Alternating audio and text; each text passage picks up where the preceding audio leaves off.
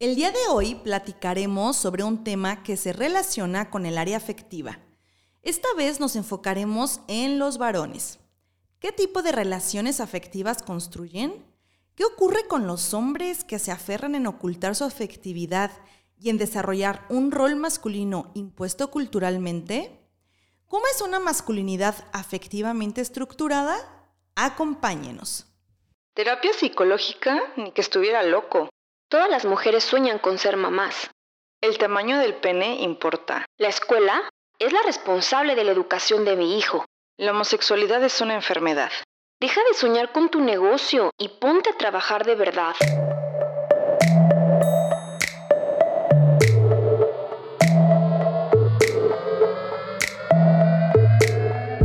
Te habla Georgina y Susana Sánchez.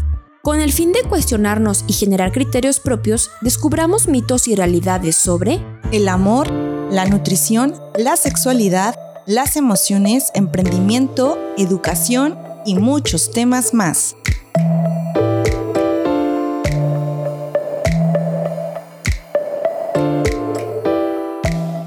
Hola, hola, ¿cómo están? Hola Susi, ¿cómo estás? Hola, hola Geo.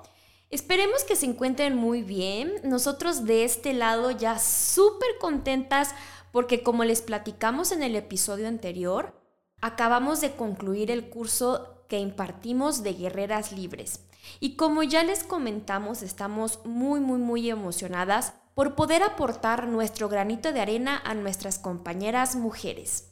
Y ahora sí, seguiremos con todo en nuestras redes sociales, subiendo contenido para ustedes, reels e información de interés.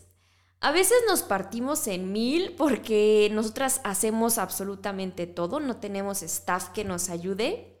Y nosotras dos, ¿verdad? Eso sí, investigamos, hacemos la estructura de los guiones, grabamos, editamos, producimos, lo publicamos, hacemos lo de las redes sociales somos todólogas. Pero nosotras estamos muy contentas de hacer esto y con muchísima pasión y con muchísimo gusto seguimos al pie del cañón para que cada vez se unan más personas a la familia de mitos y realidades. Y ya saben, si tienen algún tema que les gustaría que descubriéramos juntos, escríbanos en nuestras redes sociales y realizamos el tema con muchísimo gusto para todos ustedes. Adicional, en Spotify hay una opción para calificar al podcast en donde ustedes pueden darnos algunas estrellitas o algunos comentarios de qué les parece el programa en general. Así que los invitamos a calificar a mitos y realidades. Y como ya escuchamos en el intro, platicaremos el día de hoy sobre lo que ocurre con la afectividad y los hombres. Así es, Geo, y estaremos desglosando por qué para algunos hombres la vida afectiva se torna tan complicada y también estaremos hablando sobre los estilos de afectividad masculina que existen. Algunos hombres que conocemos son muy inteligentes emocionalmente, pero como en todo, también conocemos a hombres que tienen bastantes áreas de oportunidad. Sí. Y es que hay ciertos patrones que en nuestra sociedad se han replicado y hacen que reproduzcan modelos de afectividad no tan asertivos. Ustedes piensen en aquellos hombres que son súper asertivos afectivamente y en aquellos que no tanto. ¿Cómo se comporta uno y cómo se comportan otros? Y para este episodio retomamos el libro La afectividad masculina de Walter Rizzo quien es doctor en psicología, especialista en terapia cognitiva y magíster en bioética, escritor y conferencista. Muchos de los conceptos que estaremos platicando el día de hoy también pueden revisarlos en su libro. Y en general, el doctor Walter Rizzo, que es uno de nuestros autores preferidos, propone una liberación afectiva masculina que pueda potenciar las relaciones con las mujeres, con los hijos, con los padres y con otros varones. Y en este capítulo vamos a ir desmenuzando punto por punto para que quede más claro la idea de Walter Rizzo. Los mitos que estaremos revisando son, mito número uno, un hombre verdadero reprime sus sentimientos. Mito número dos, un hombre que expresa su afectividad es gay. Mito número tres, todos los hombres son iguales. Como hemos mencionado en capítulos anteriores, el aspecto cultural juega un papel determinante en muchas áreas de nuestras vidas. Y uno de ellos es la manera en cómo nos comportamos o cómo deberíamos hacerlo de acuerdo a los estereotipos que existen. Esos estereotipos muchas veces son sexistas y están muy catalogados por género, únicamente género masculino y femenino, que limitan nuestra forma de ser y nuestra forma de sentir. En nuestra cultura, los estereotipos tanto para hombres y para mujeres están marcados por nada más y nada menos que por el patriarcado y el machismo, y afectan tanto a hombres como a mujeres. Exacto. ¿Cuántas veces no hemos escuchado o incluso replicado frases como los hombres son fuertes? Los hombres expresan el amor de otra manera. Los hombres no demuestran sus sentimientos. Los hombres no lloran y, uy, cuidadito y si lloran porque ya son frágiles. Frágiles o ya son maricas o son gays o qué te pasa, ya eres vieja, o comentarios de este tipo, ¿no? Muchísimas veces lo hemos escuchado, por lo menos nosotras sí. Acá en México es muy común, incluso pues en círculos cercanos los hemos, hemos escuchado este tipo de frases, ¿no, Susi? Sí, o cuando un hombre llora o un niño llora es aguántese, usted no es vieja, aguántese como hombre. Aguántate como macho. Y referente al mito número uno, que dice que un hombre verdadero reprime sus sentimientos, podemos comentarles que estas frases las hemos escuchado tanto en hombres como en mujeres. Sí. Y algo también bien curioso, lo hemos escuchado en gente mayor, pero también en jóvenes y también en niños. De repente, cuando los niños están jugando, es, ah, el último es vieja o ya estás llorando, ya pareces niña. Y esto nos indica que está muy instaurado en nuestro inconsciente colectivo cómo debe comportarse un verdadero hombre, entre comillas, y cómo debe actuar afectivamente un varón. Y esto se replica de generación en generación. Lo hemos escuchado de abuelos, de tíos, de primos, de hermanos, de amigos, como ya comentamos, de gente mayor y de gente joven. Y es que estas expresiones geo son el reflejo de la cultura patriarcal que glorifica la distorsionada imagen del hombre agresivo, de ese hombre que no expresa los sentimientos de una manera asertiva. De un macho. sí, exactamente. Y con el papel de autoafirmar su rudeza y hombría día con día, reprime los sentimientos. Y con esto desmentimos el mito número uno, pues lo más sano es que cualquier persona, sea hombre o mujer, exprese sus sentimientos. Y no es que los hombres no los expresen o no los manifiesten, solo que para la mayoría de hombres está permitido expresarlos, pero únicamente de una forma negativa o con agresividad. Sí, exacto. Por ejemplo, está permitido gritar, o sea, si se sienten furiosos, gritan. O golpear cosas, eh, o incluso personas. personas. Ajá. Está permitido ignorar, bufar, arrojar cosas, evadir las situaciones, aguantarse las ganas de llorar o aguantarse el dolor, ser insensibles, hacerse los fuertes y en otros casos, reprimir los sentimientos, no hablar sobre lo que realmente sienten ni cómo se sienten, no disculparse, no reconocer que fallaron, guardar sus emociones amorosas en el baúl. Por ejemplo, padres que nunca expresan a sus hijos que los quieren o, es muy complicado que los abracen. A lo mejor nada más como, ah, el abrazo de Navidad. Pero, o que les den un beso. O que les den un beso, exacto. Es, eh, tengo conocidos que es muy complicado que ellos, hombres, varones, le den un beso a su papá. O por ejemplo, Susi, también amigos que les cuesta mucho trabajo decirles te amo a su amigo, ¿no? Porque es como, oye, no le voy a decir eso porque va a pensar que me gusta o que soy gay. Sí, claro. Y entonces, esto termina tarde o temprano por desbordar estos sentimientos de manera diversa pero no comunicándose afectivamente de forma asertiva. Y esto, queridos amigos, más que hacer los verdaderos hombres, desafortunadamente de manera paulatina los afecta.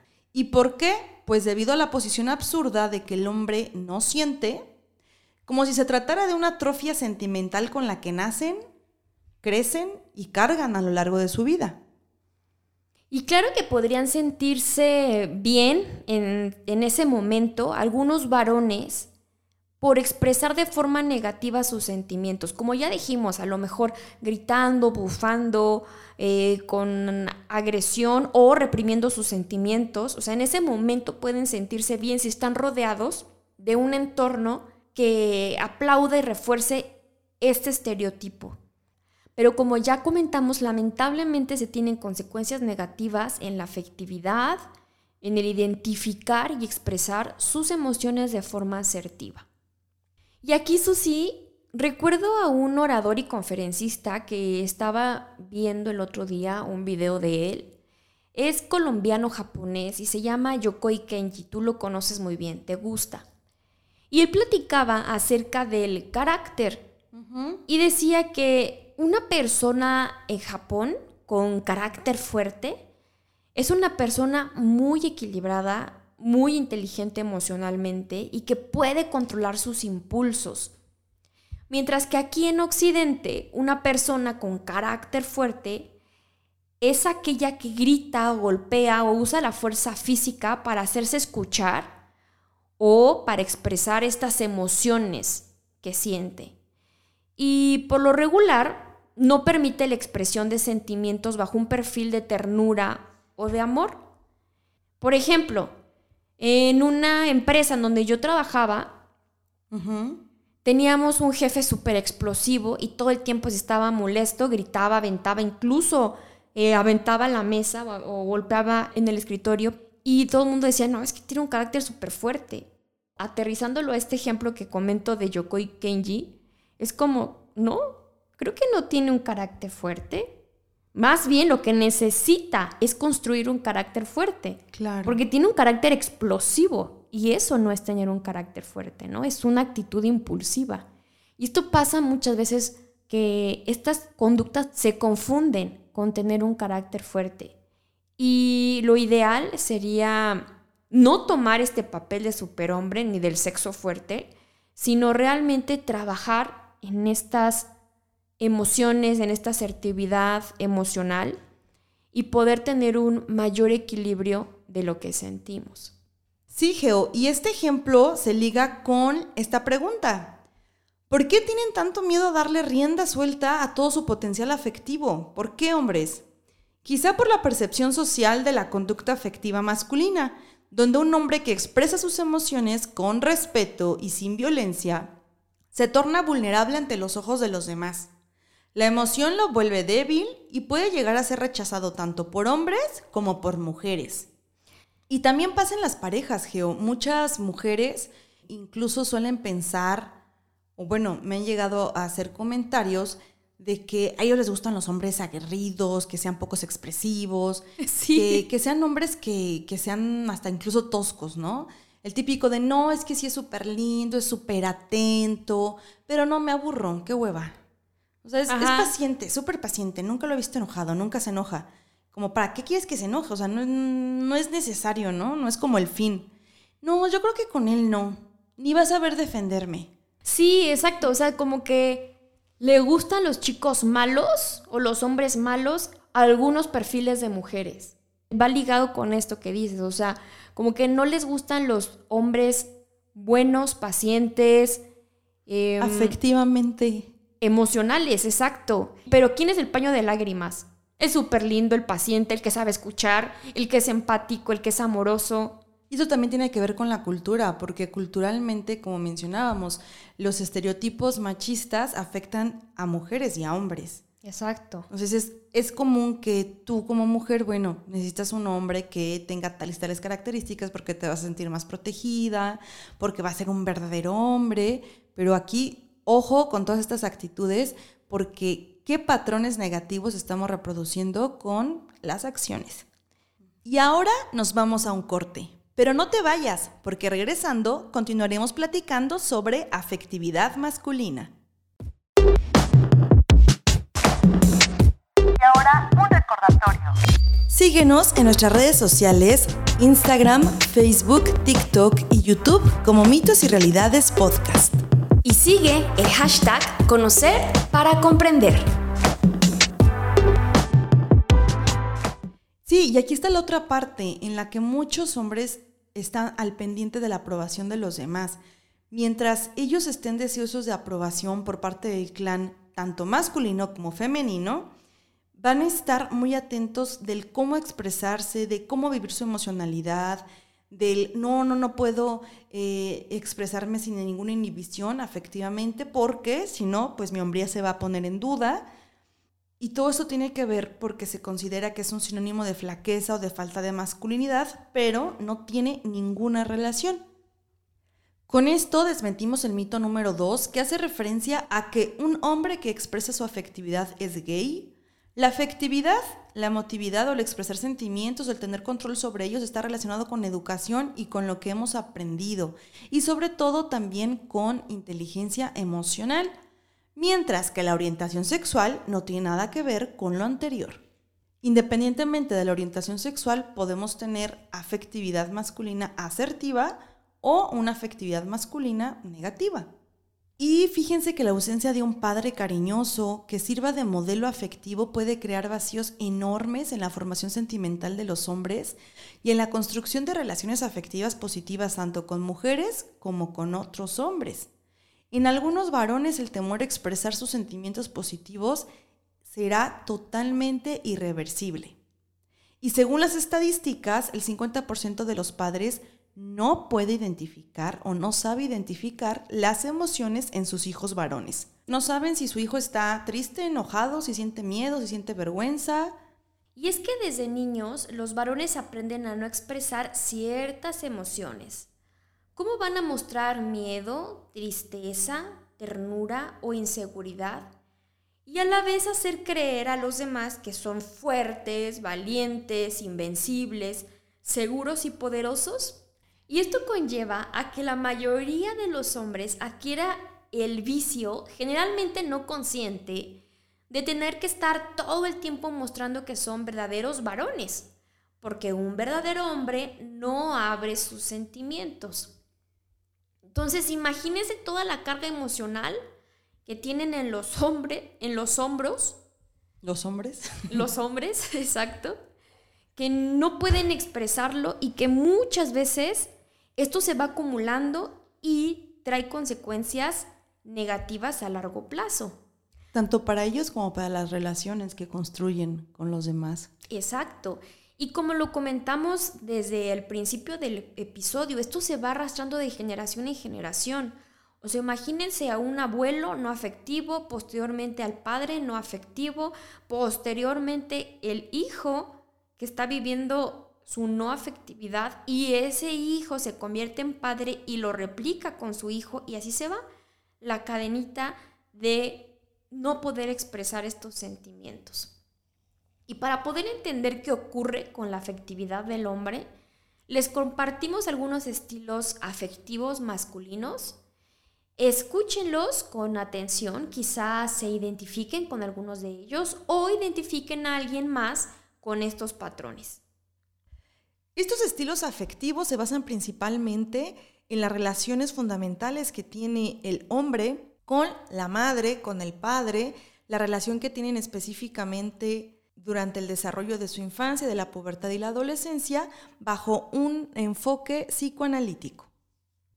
El estilo número uno es el hombre apegado inmaduro. Es aquel hombre altamente dependiente, narcisista egocéntrico por tener una inmadurez afectiva. Un hombre así puede ser un niño que se niega a crecer. Lo que busca es una relación afectiva en donde alguien se haga cargo de él y alguien lo asista. Busca una nana, una nodriza. Exacto, porque inconscientemente es un hombre que está aferrado a esta relación maternal y no logra separar este vínculo y traspasar la frontera de autonomía. ¿Y cómo actúa este hombre apegado inmaduro? Con actitudes de mamitis. Bueno, aquí en México le decimos mamitis a, a una persona muy apegada a su mamá. y con celos hacia su pareja, pues él debe ser el centro de atención de ambas, de la mamá y de la pareja. Y si la pareja es muy maternal, puede generarse una compatibilidad entre ambas partes, aunque las consecuencias pueden ser devastadoras. Se genera un apego enfermizo, lo que termina coartando la poca autonomía masculina y agregando más dependencia a la relación. Esto independientemente de la orientación afectiva. Puede presentarse en un hombre homosexual o en un hombre heterosexual. El segundo estilo es el hombre culpable sumiso. Este tipo de varones son totalmente autodestructivos. Muestran una actitud reverencial y sumisa ante la pareja o ante las personas, una tolerancia sin límites, ya que se sienten culpables precisamente por separarse en un inicio de la mamá, quien es la figura de protección, la figura materna, la figura del apapacho. Se sienten sin derecho a un amor respetable. Son sumisos, quien tiene la razón siempre es la pareja y se disculpan todo el tiempo. El hombre culpable sumiso se engancha en relaciones con personas que aparentemente tienen un papel dominante e incluso se pueden tornar hasta agresivas. Aunque con otras personas las parejas pueden ser tiernas, amables y tolerantes, estas parejas ejercen violencia contra el hombre que es culpable sumiso. El estilo número 3 es el hombre esquizoide ermitaño. Tiene un estado afectivo plano, generalizado, pero en especial con las figuras femeninas. No tiene ni amor ni deseo y para él las figuras femeninas no existen o simplemente no le importan. Son miedosos a que los arrastren al amor y a la pasión. Tienen incapacidad para amar. El síndrome del ermitaño pone en peligro a las personas sedientas de amor y podemos encontrar a personas que asumen el papel de salvadoras, entre comillas. Ellos desean hacer cambiar a los hombres esquizoides ermitaños, pues piensan que podrían rescatarlos para enseñarlos a amar.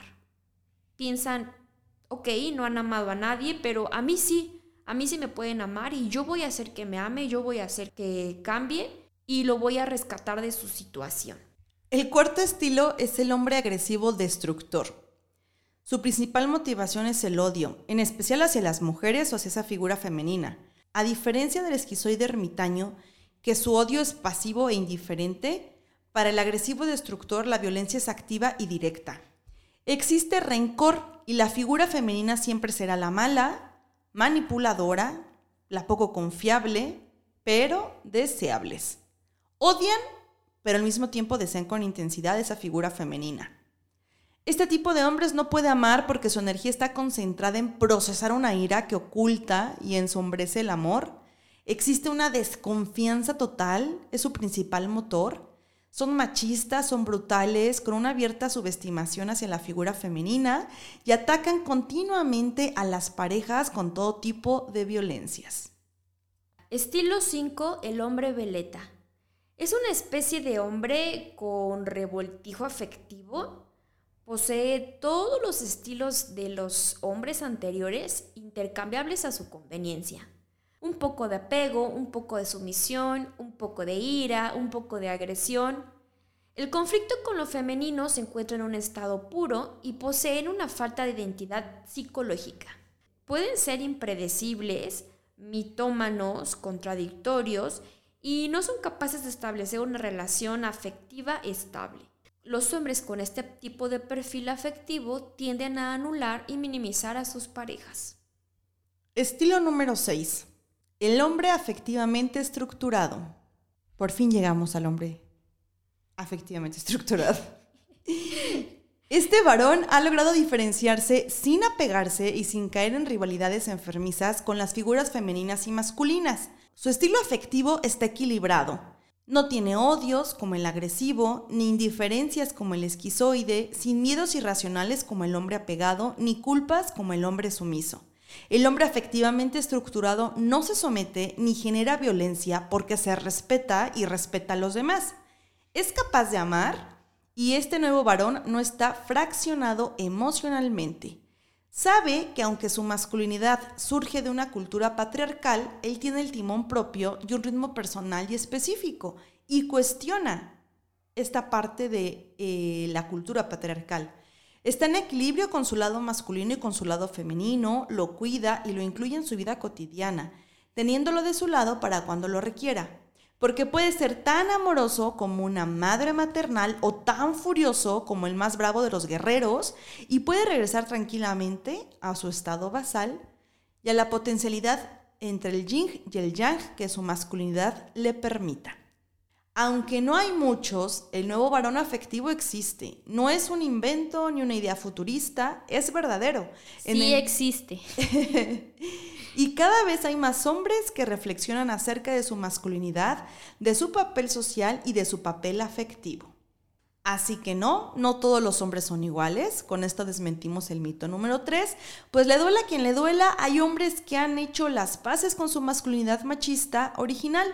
Podemos ser escépticos o escépticas, incluso pesimistas o simplemente no creer en el hombre afectivamente estructurado, pero de que los hay, los hay.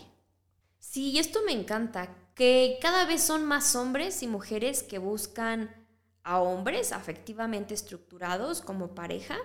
Em, sí, ya comentamos que hay algunos patrones de mujeres u hombres que buscan a los chicos malos, a los chicos rudos, pero esto va cambiando poco a poco y cada vez más hombres y mujeres buscamos a hombres respetuosos que sean equilibrados emocionalmente, que se preocupen por su desarrollo como persona y como varones, que sean padres, parejas, amigos, que cuestionen y derriben mitos y estructuras patriarcales, machistas, que afectan muchísimo a toda la sociedad.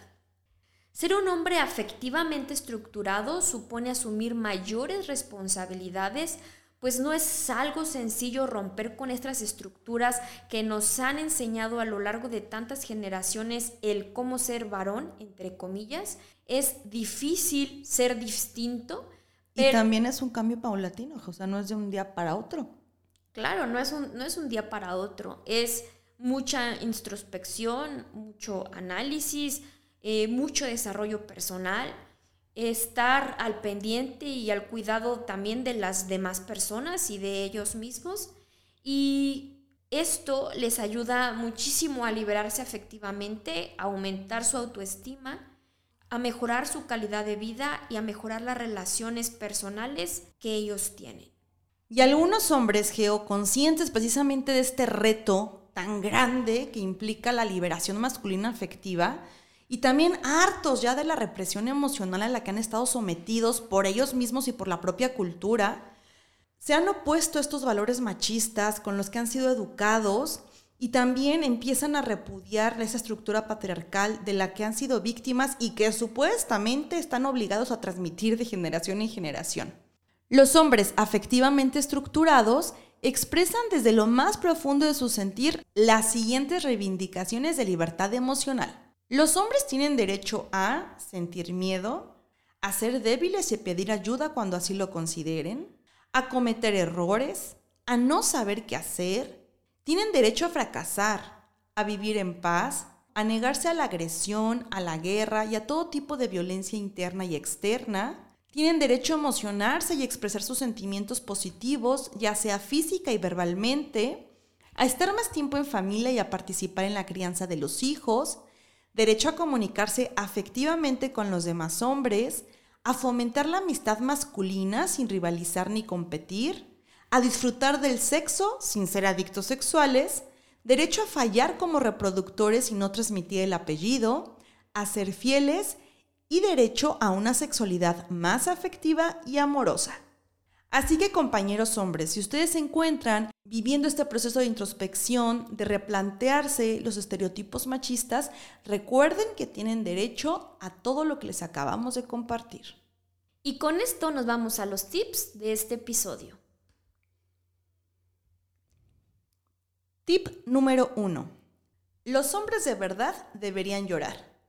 Compañeros hombres, les invitamos a quitarse corazas, verbalizar sentimientos, aceptar la vulnerabilidad, repartir el poder, huir de clichés machistas rancios y abrazar términos como ternura, empatía, perdón, dudar, rectificar, respetar, sentir, amar y expresar sus emociones. Tip número 2. Cuestiona tu masculinidad. Es importante entender las consecuencias negativas de una masculinidad machista, en donde no existe un equilibrio emocional ni una inteligencia afectiva desarrollada y que repercute en el conocimiento personal que cada hombre pueda tener sobre sí mismo. Teniendo conciencia de esto, podemos empezar a cuestionar y modificar conductas machistas arraigadas tanto en hombres como en mujeres. Tip número 3. Promueve la no violencia entre hombres, entre mujeres, entre todos. Tip número 4 Acepta y respeta otras manifestaciones de la masculinidad distintas a la machista tradicional. Tip número 5. Tanto las madres como los padres debemos participar en el proceso de hacer al hijo un hombre. Buscar que el hijo desde la niñez no desarrolle una identidad masculina agresiva ni egocéntrica machista. Cuestione estereotipos impuestos, se involucre en actividades de casa y de vida familiar respete la diversidad a las mujeres y a otros hombres. Y aquí hemos llegado al final de este episodio. Si conoces a alguien a quien le pudiera servir la información, no dudes en compartirla. En nuestras redes sociales subimos contenido complementario e información de interés. Nos encuentran en Instagram, TikTok, Facebook y YouTube como Mitos y Realidades Podcast.